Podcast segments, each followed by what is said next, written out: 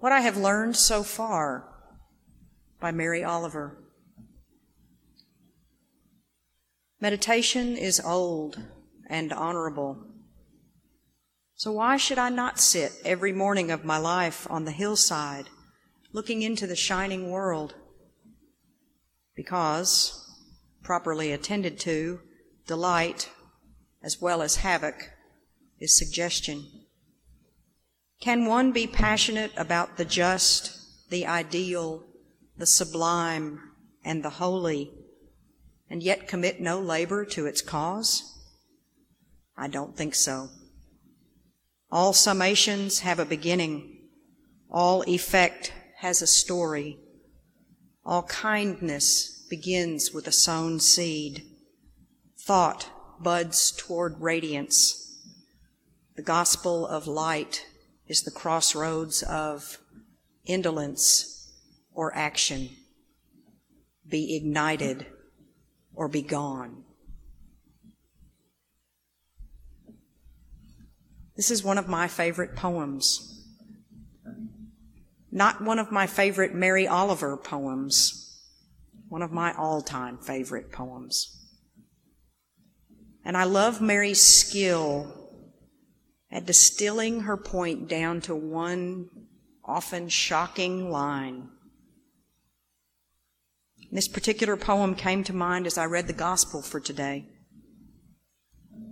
It convicts the reader to take stock of his or her commitment to life in Christ, to make a decision to take and keep, or to take and give. And this little passage from Matthew, following all of those really long passages that we've had in the last few weeks, echoes Mary's conviction of the reader, particularly with regard to welcoming. Can we be content to be passionate about the just, the ideal, the sublime, the holy, and commit no labor to its cause? Not if we claim to be followers of Christ. Jesus lived his life welcoming and ministering not only to prophets and righteous people, but also to little ones. And I'll say more about that in a minute. In today's gospel, when Jesus talks about welcoming, it is in the purest, most radical sense imaginable. He talks about welcoming prophets because they are prophets, worthy of respect and dignity. We recognize their integrity. Oddly, though, prophets in Matthew's gospel received persecution, rejection, and even death strange rewards for those who proclaim God's word. And then Jesus talks about welcoming the righteous because they are righteous, worthy of dignity and respect because they embody God's word. Over in chapter 13, verse 43, we hear, the righteous will shine like the sun in the kingdom of their Father. That is a much nicer reward. And finally, Jesus gets to the cup of cold water. A seemingly simple gesture to us. We're used to keeping cold bottles of water handy in the fridge or having cold filtered water at the ready coming out of a spigot in the fridge door. Back in Matthew's day, to offer a cup of cold water required a lot of effort. One had to go to the local well, dip the bucket down deep, haul it up, pour the cold water into a stone jar, lug the jar back home, keep it in a corner in the shade.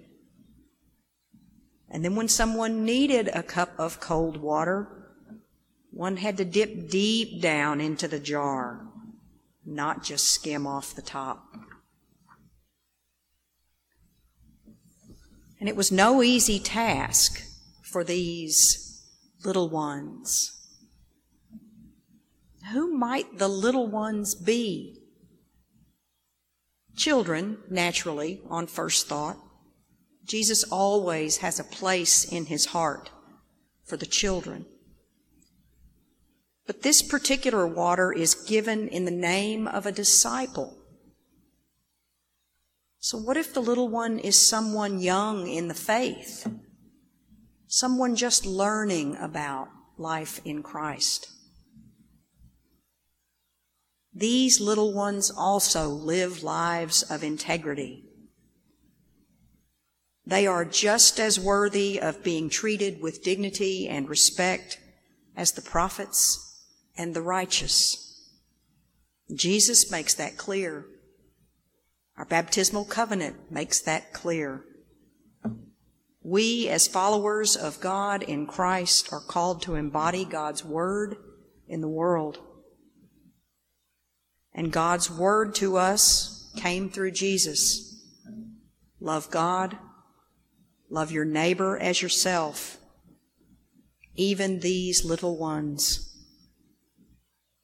Jesus never turned away the little ones, whether they were physically or spiritually little. He welcomed them into his presence, just as he has welcomed us.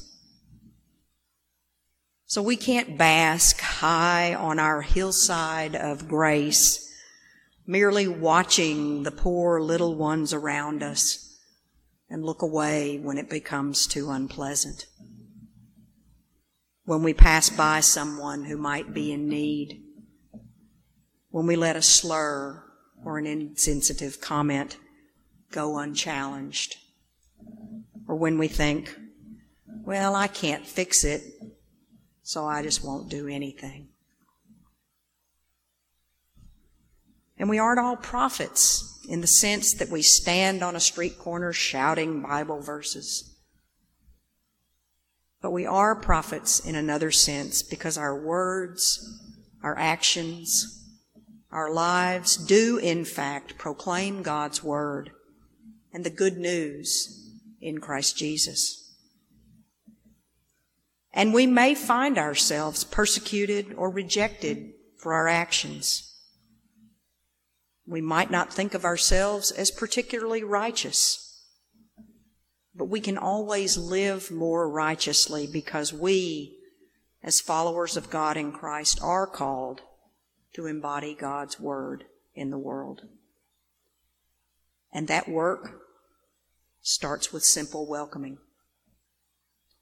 We can be the well for those thirsting for good news, thirsting for justice, thirsting for peace, thirsting for community, especially those who are particularly vulnerable. Remember, Hagar and Ishmael were saved from certain death by God at a well in the desert. And the Samaritan woman met Jesus at Jacob's well. But we have to be willing to make that little extra effort to dip that ladle deep down into the cold water, haul it up, and share it. So many times we welcome people without even really knowing it, with a word or a smile or a gesture in a grocery store, walking in the park, at a drive through. We may think, I didn't even know them. It was really nothing. But that's not true. We do know them. We know them as our brothers and sisters in Christ, as beloved children of God. Even, and perhaps most especially, those who rankle us the most. If we can do that, if we can welcome everyone, we can sow those seeds of kindness, compassion, and love. And it's good to know, in these days especially, that those seeds grow quickly. As Mary Oliver reminds us, the gospel of light is the crossroads of indolence or action. Be ignited or be gone. The choice is ours, now and forever. Let us be ignited. Amen.